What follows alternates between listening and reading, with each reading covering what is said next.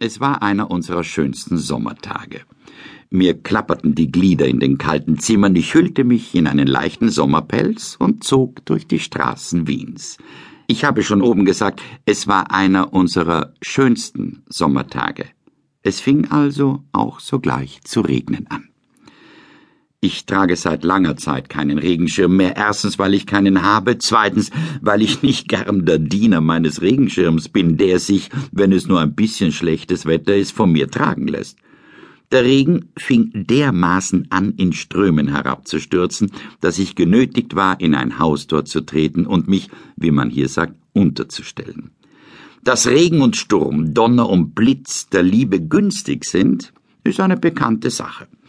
Sogar das prosaischste Ding im Leben kann einem Liebesgenie zum glücklichen Behelf werden, Zeuge dessen der Mantel, den Lord Leicester über den Morast legte, damit Elizabeth darüber spaziere.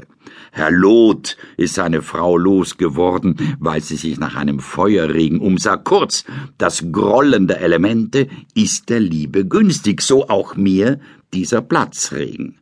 Dieser Regen und dieser Platz. Es war in der hm, Gasse. Der Leser kann nicht fehlen, denn gerade über dem Hause steht alle Abende, wenn der Himmel mit Wolken umzogen ist, das Sternbild, die Spika.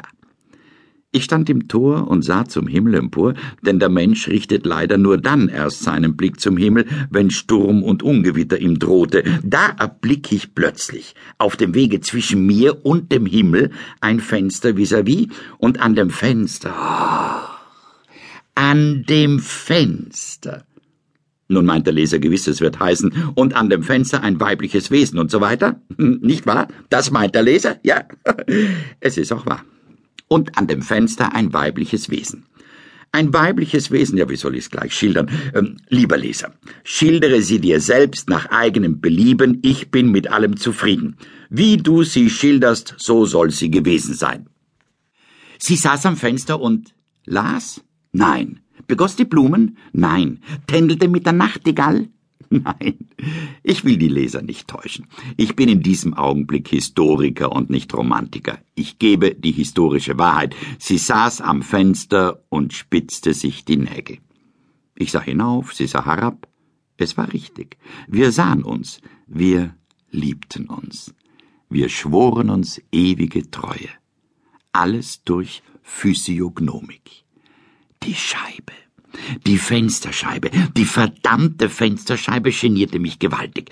Der Mensch traue nie einer Fensterscheibe. Ein Mädchen hinter der Fensterscheibe ist ein ganz anderes Wesen als ohne die Fensterscheibe.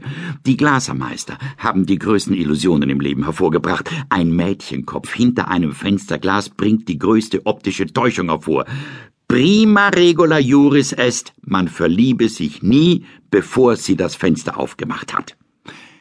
Sie machte das Fenster auf. Oh, welche Schönheit! Sie war so schön wie, wie, äh, siehe meine gesammelten Schriften, Seite 17, 39, 44, 67, 120, 201, 304, 506 und so weiter. Und wähle ein Muster.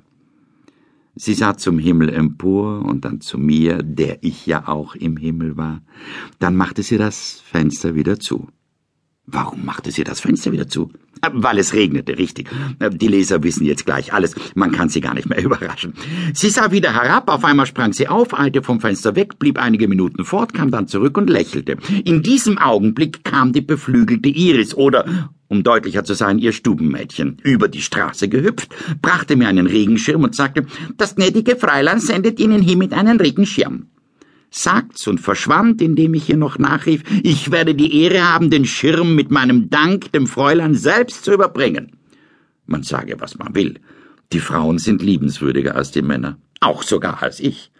Und sie wissen mit solchem Anstand uns Gelegenheit zu geben, mit ihnen bekannt zu werden, dass wir Herren der Schöpfung wahre Tölpel der Schöpfung dagegen sind.